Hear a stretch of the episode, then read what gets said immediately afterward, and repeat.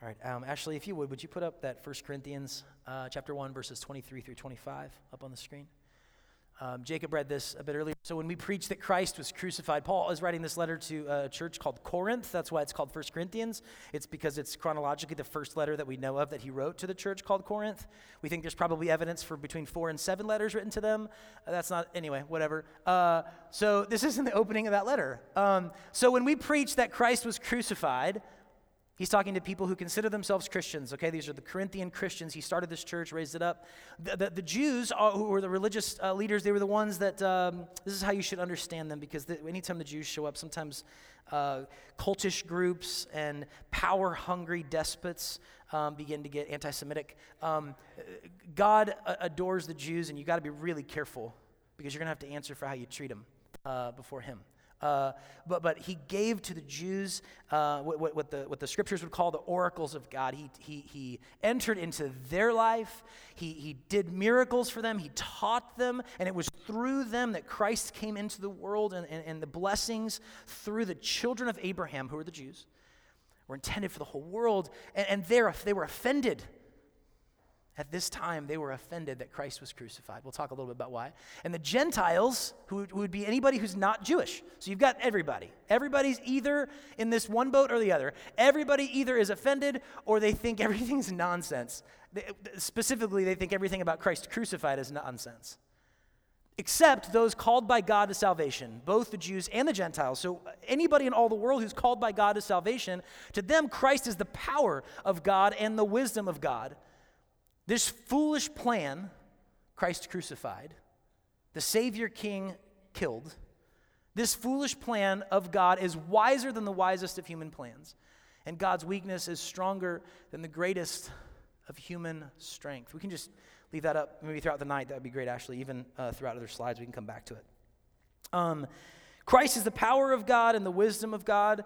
Um, this semester, we've been talking about wisdom, and when the Apostle Paul, who wrote uh, 13 of the New Testament letters, including this one, when he talks about wisdom, you know what he talks about all over and over and over again? This is what he talks about Christ crucified.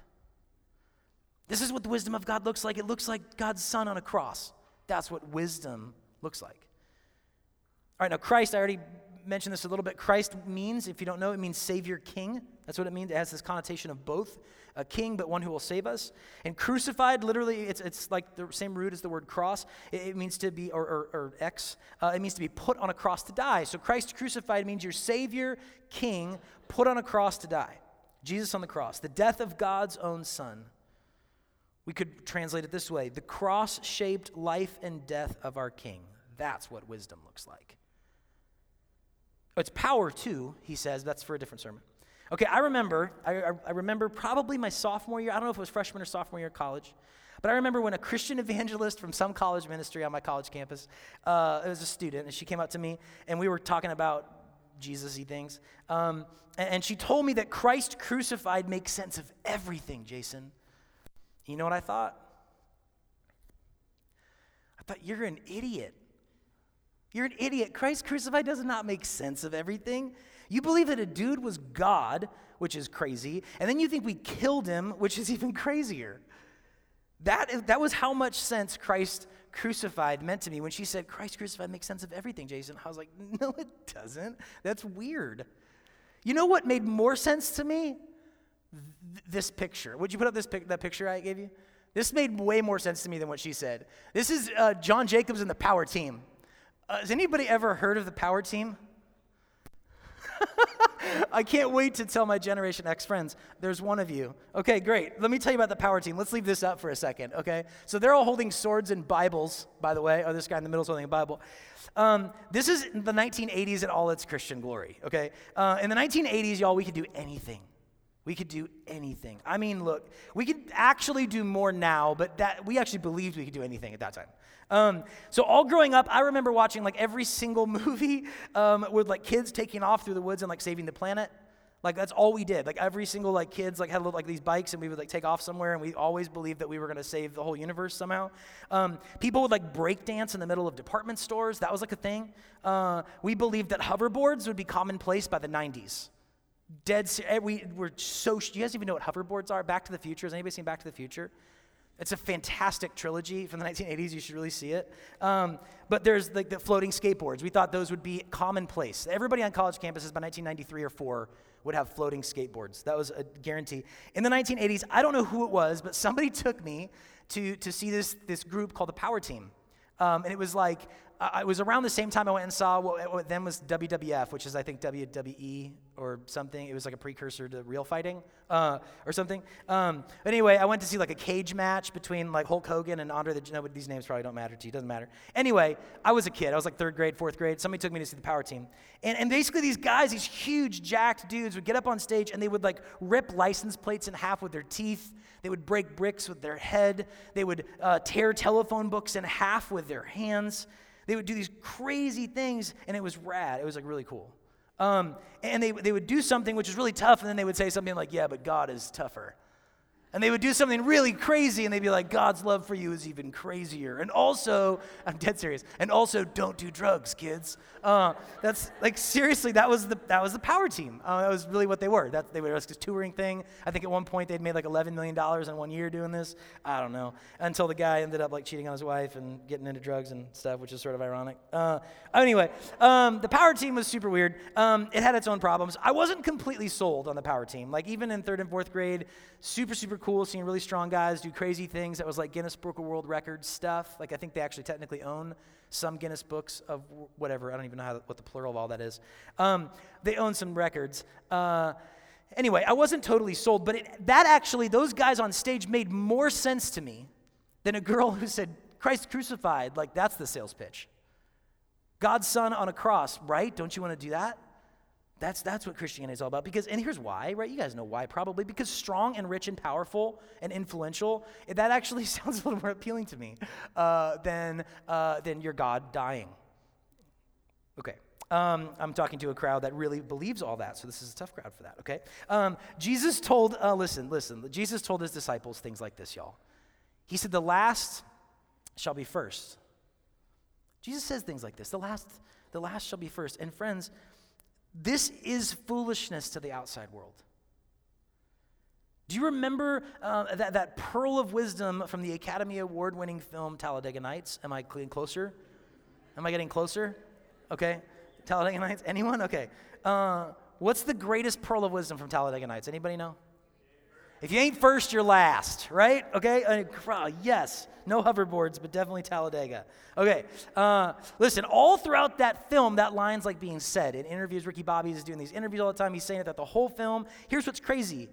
Here's what's crazy. I remember when he first said it and watching it in the theater, I died laughing and I was like, totally. Like, I'm super competitive. And I was like, if you ain't first, you're last. And I totally totally bought into that. And I'm laughing the whole time. And then near the end of the movie, there's this moment when Ricky Bobby says to his dad, Don't you remember that time you told me if you ain't first, you're last? And his dad says, Son, I was high that day. That doesn't make any sense at all. There's second, third, fourth, hell, you can even be fifth. and Ricky and Ricky Bobby says, What? I've followed that my entire life. You guys know that scene, or if not, whatever what's so crazy to me about that film is when he said, if you ain't first, you're last, I was in. Totally, that made all the sense. His dad says that thing, and I'm like, yeah, we're dummies. Like, we are, to- of course, there's second and third and fourth and fifth. Of course there is. Why so quickly that I just nod my head at the first thing? We Christians walk around saying things like, the first shall be last. Then Ricky Bobby's dad comes up and says, That doesn't make any sense at all. The first are first, and the last are last. This, that, that's kind of what happened to me with this girl, and I think I broke her heart uh, because she, uh, when she told me that Jesus just makes sense of everything, I said, No, he doesn't. He kind of makes a mess out of everything. He makes a mess. If that's true, what does that say about greatness? What does that say about power? What does that say about success? What does that say about the ways in which I want to make my mark on the world? What does that say about who I want to marry and where I want to live and how many kids I'd like to have, in what order I want to have them, and what names I want to give them? If the high king of the universe gave his life up for me, what am I doing taking my own life for myself? I didn't say all of that to her. I just said, no, it doesn't make sense. That sounds like crazy talk. Do you see what Paul said about preaching? Would you go back to that uh, passage, Ashley, from 1 Corinthians? Do you see what Paul said about preaching about Christ crucified? That the religious leaders were offended, that the people who worked really hard to be better than everyone else were offended. Christ crucified is offensive to them. And you can identify with this. I know in some way, shape, or form, you can identify with this. H- haven't you ever worked really hard for something? Okay, maybe some of you can't identify with this, but some of you really can. Most of you can, I think. Uh, and you saw someone else get the same thing that you worked hard for with little to no effort a spot on a sports team, a date, a grade, a certain kind of attention. And when that happens, isn't it easy for us to get pretty offended? I worked so hard for this. Well, how is that fair? Like our sense of injustice is sort of triggered. An offense happens. And for the religious leaders, the Savior King laying down his life for others is offensive because they were constantly trying to lift themselves up over others. One of the repeated sort of motifs about um, sort of the images called to mind of the Pharisees, some of these religious elite of the day, was that they would take the high places in the city to be seen. And here Jesus is on this descending journey.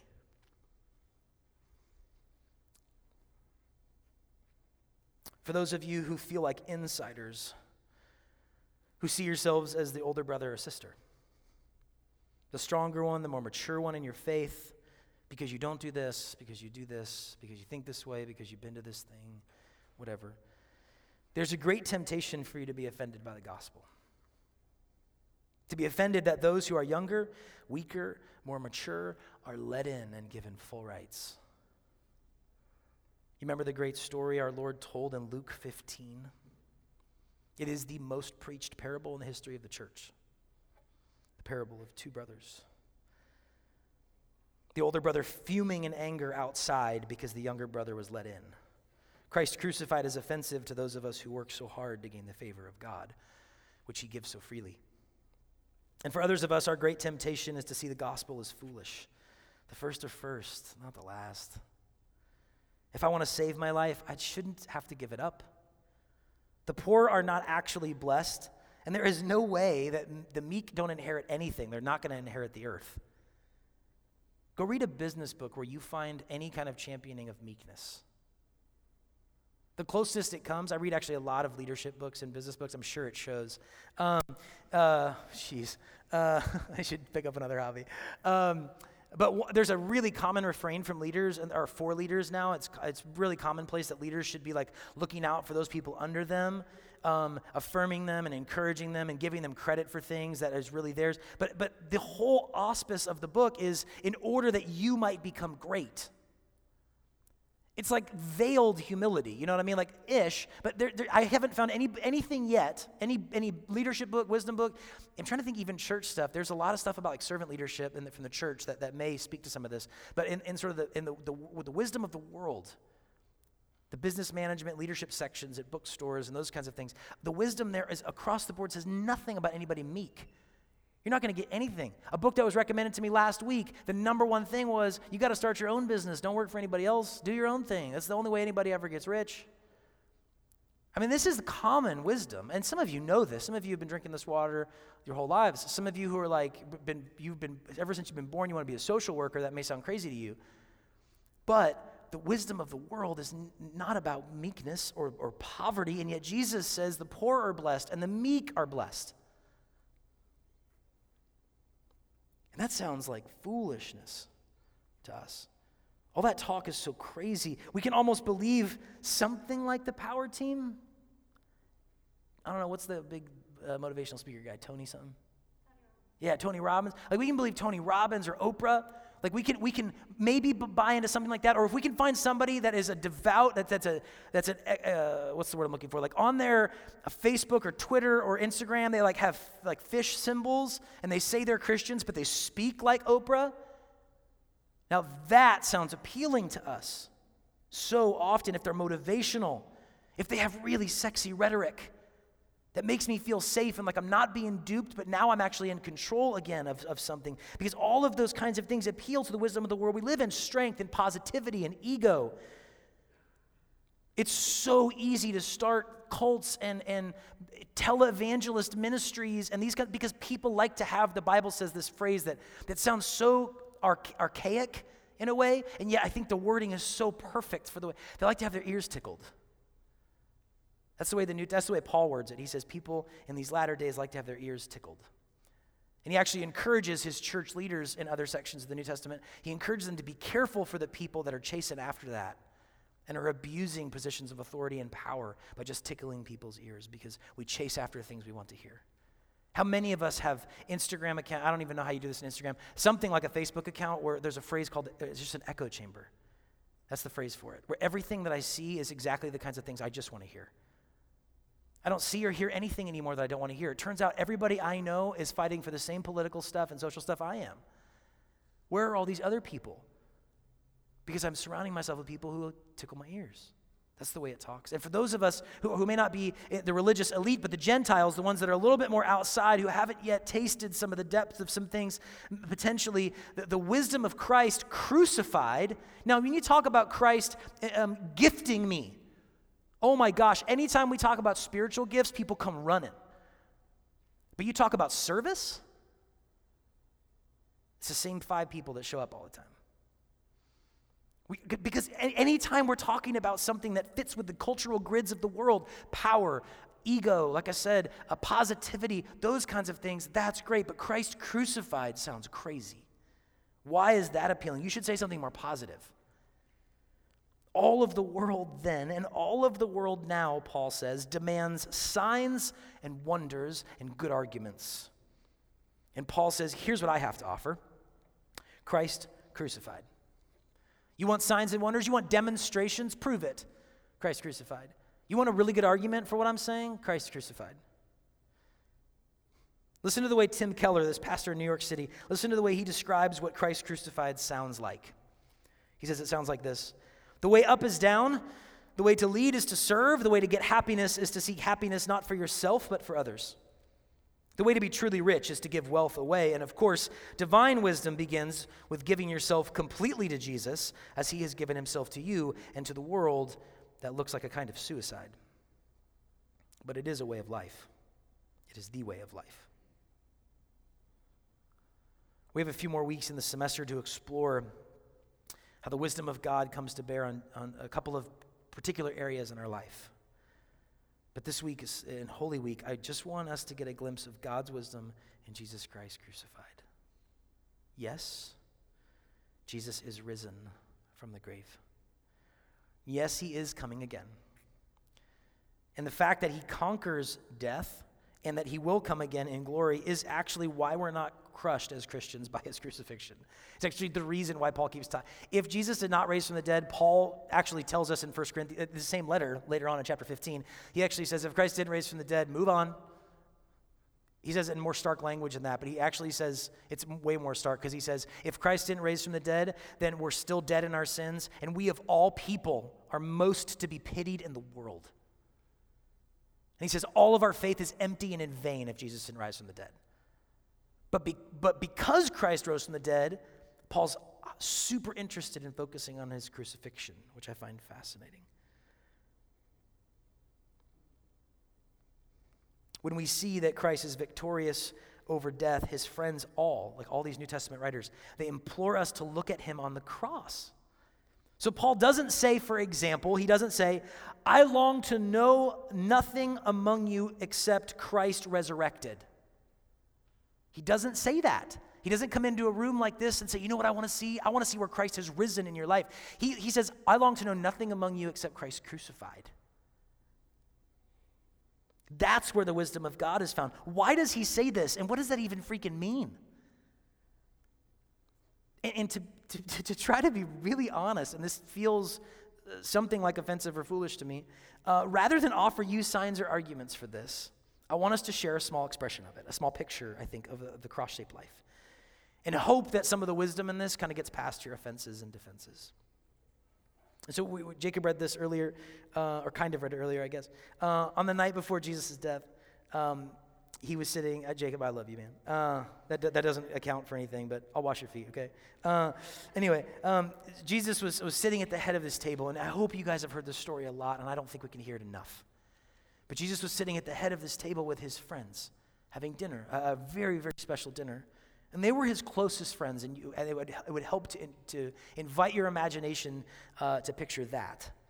And in the middle of dinner, it seems like actually probably pretty early on, but, but he, he stood up from the head position at the table and he set aside his clothing and he wrapped himself in a towel and he got down on his knees and he began to wash the feet of his friends. And as he washed their feet one by one, it seems Peter was watching him.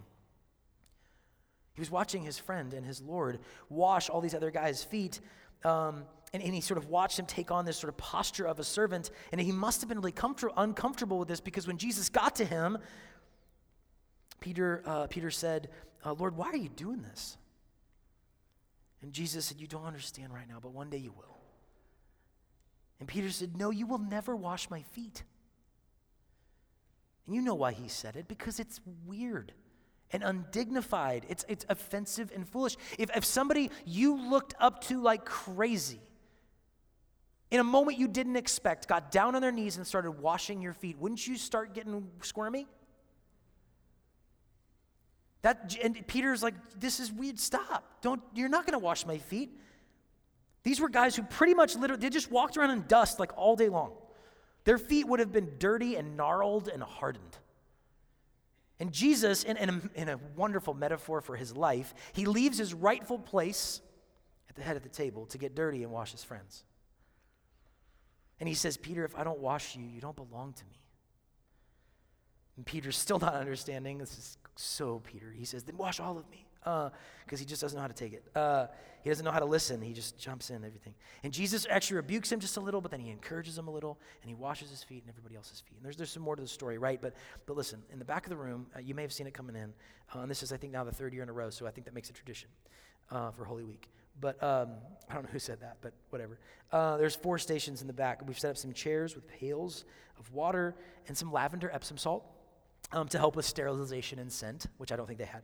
Um, and in just a minute, uh, they probably had salt, okay? Um, and, and I, I want to invite you, um, if you want, you don't have to, I want to invite you to take your shoes off, um, socks too, if you have them, and, uh, and go back there and let someone wash your feet.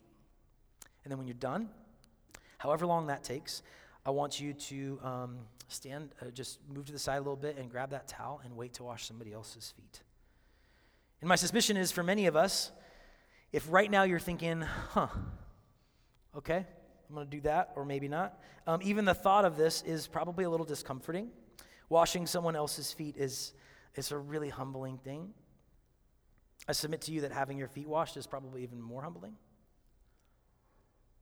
Here's why not a single one of us in this room, not a single one of us in this room has earned the right to have our feet washed by somebody else in this room. And what's more, not a single one of us in this room has earned the right to even wash somebody else's feet in this room. It's all grace, all of it. This is what the, the, uh, the crucified Christ life, uh, another word, word for it, the cross shaped life. This is the kind of way that that life looks. This is what God's life looks like for us. It's what ours is supposed to look like for others. And it's all by grace. And, when, and when you, if you can stop, and I don't even know if we need to stop and think about it, I think it's largely intuitive, and we start to pay attention to all of the ways in which we have tried to establish ourselves in the world with our friends and family, enemies, roommates, teachers, social media crowds, likers on things, whatever those are. All of the ways in which we've tried to establish ourselves, something like our Lord getting on his knees and washing our feet makes a mockery of it. Some of you in this room um, are, are uh, come from families of wealth. Some come from uh, a lot of poverty. Some of you in this room want to stand up with, with children from this last weekend around the nation, having conversations about our Second Amendment and what that means. And some of you um, want to arm teachers. Some of you in this room are very conservative theologically. Some of you are probably very liberal. All different. Some, I don't know. Some of you probably spend hours picking out clothes to look a certain way, and some of you spend hours picking out clothes to look the exact opposite way. Some of you save money, some of you spend money. Some of you are like really disciplined about one area of your faith, and, and, really, and some of you are really disciplined about another area. We're all different. And, and, and, and when we have to have any moment, when we're sitting together and those things don't matter because we all have stinky feet, it's weird. It just calls to question all of the things. It either usually offends us or makes it seems kind of foolish compared to the other ways that we live and the other ways that we try to make much of ourselves in this world. But I want to invite you to try and look for some wisdom in it. To try and look at how this speaks a better truth about each one of us, how a cross shaped posture of humility, of washing and being washed, reveals some wisdom. Friends, as you take time to do some of this together, and actually, right now, as I'm closing, it would be probably really good if the worship team and the AV team wanted to go down there in the back if you wanted to and let some of our staff wash your feet so we can get started here in a minute. But, friends, as you take time to do this together and as our worship team leads us in a couple more songs, I want to invite you to think about our King Jesus. I know that, that some of us in this room, if you're a Christian, we want him to come in power to make all things right, to show us the way, to provide mightily for our needs. But listen, he comes in humility before he comes in power. He's lifted up on a cross before he's lifted up in glory. He comes on his knees before he comes on a throne. And many of us have missed this. Matter of fact, in the letter to the Corinthians, this is something Paul is chasing a lot as they're running. They're running to this place where they are seeing themselves as God's chosen, established, creating hierarchies of who's better than who based on spiritual giftedness, while people are starving in the streets. While people are, are, are being abused, people, widows are going hungry, orphans are not being cared for. And Paul says the wisdom of God is Christ crucified. You've missed it, friends. Do we want Christ in his glory? Yes. But we need him in his humility now. How many of us in this room, when we picture God, I almost started the whole evening by asking you to do this. It just seems so vague and abstract. I almost want to go, if you could picture God, how do you picture him? And a great way that Paul invites you to picture him is him crucified. And, and here we see an image of for you.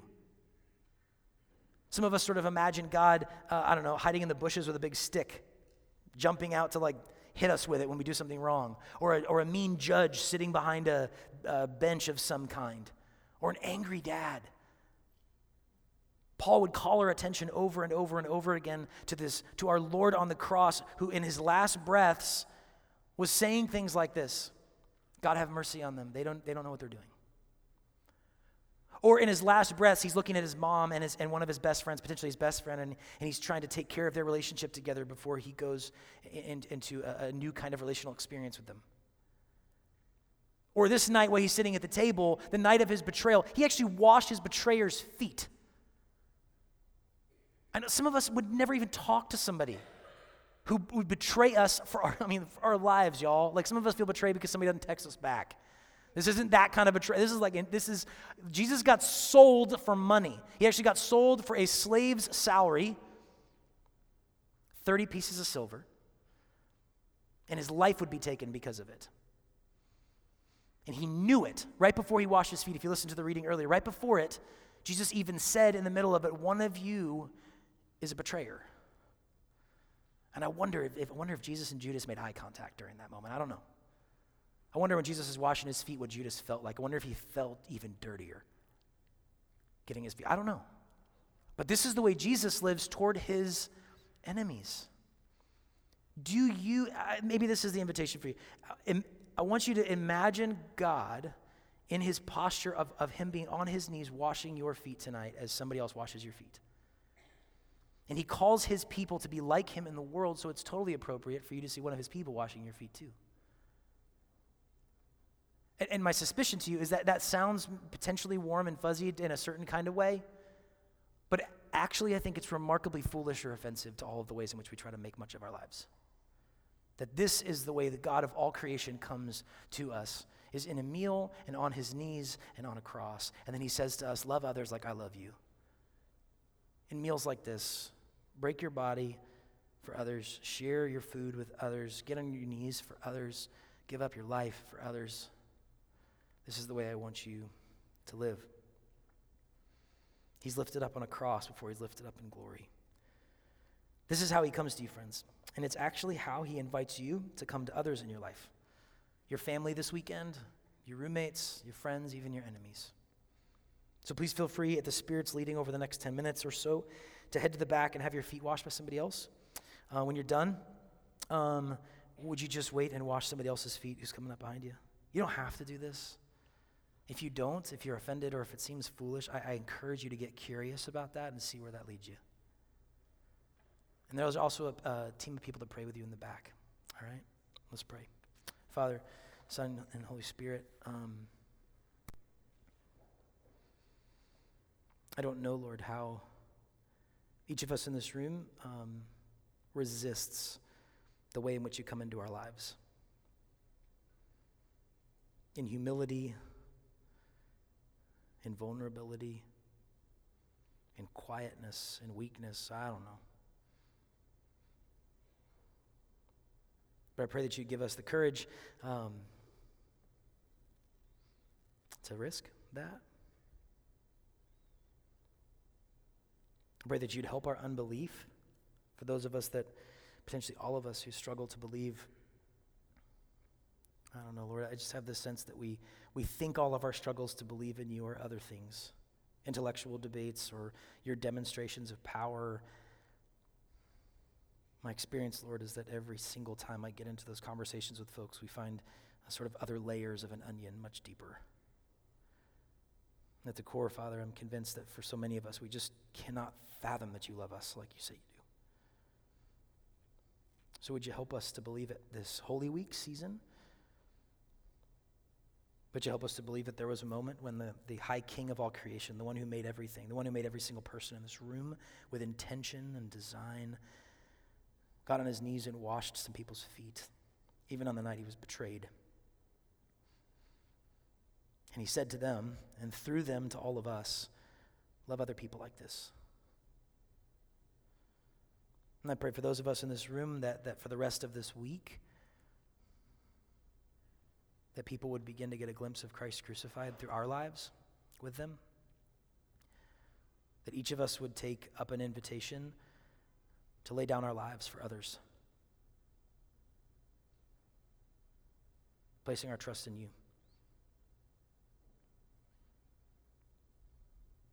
We love you and we thank you. In Jesus' name we pray. Amen.